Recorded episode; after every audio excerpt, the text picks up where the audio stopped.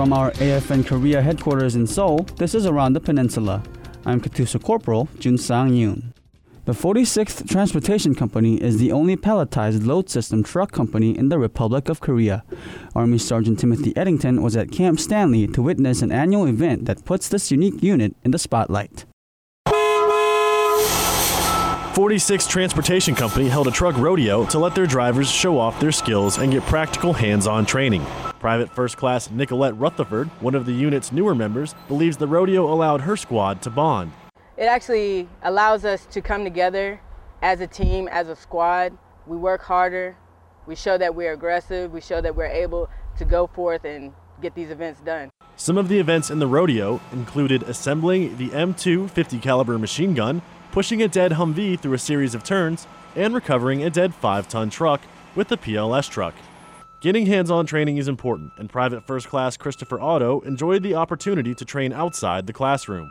I love hands-on training. I love to get my hands on hands dirty. Uh, I don't like to sit in the classroom. The inclement weather couldn't stop these soldiers from showing off their skills and seeing which squad could call themselves the best.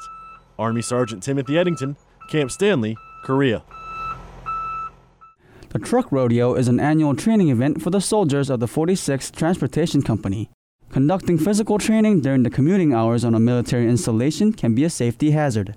Specialist Keith Burkhardt tells us how the 8th Army is making running in the mornings at Yongsan a little safer. 8th Army at USAG Yongsan mapped designated PRT run routes throughout the garrison.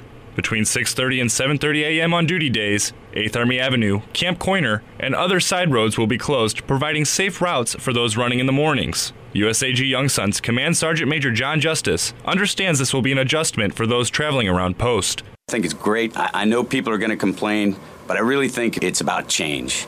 Sergeant Major Justice believes the designated run routes are more than just a change, but a progression in physical fitness safety. The scariest thing that I've done in recent history was a Sergeant Major of the Army run here on U.S. Army Garrison Yongsan. There was snow and ice on the ground, buses in and out of formation, taxi cabs trying to run people over. It was chaos.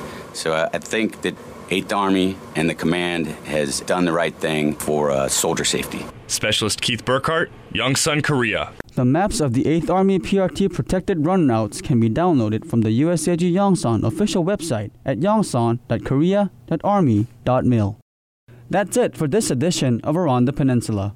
For more information on what's going on around Korea, tune in to AFN The Eagle and Thunder AM, or log on to afnkorea.net.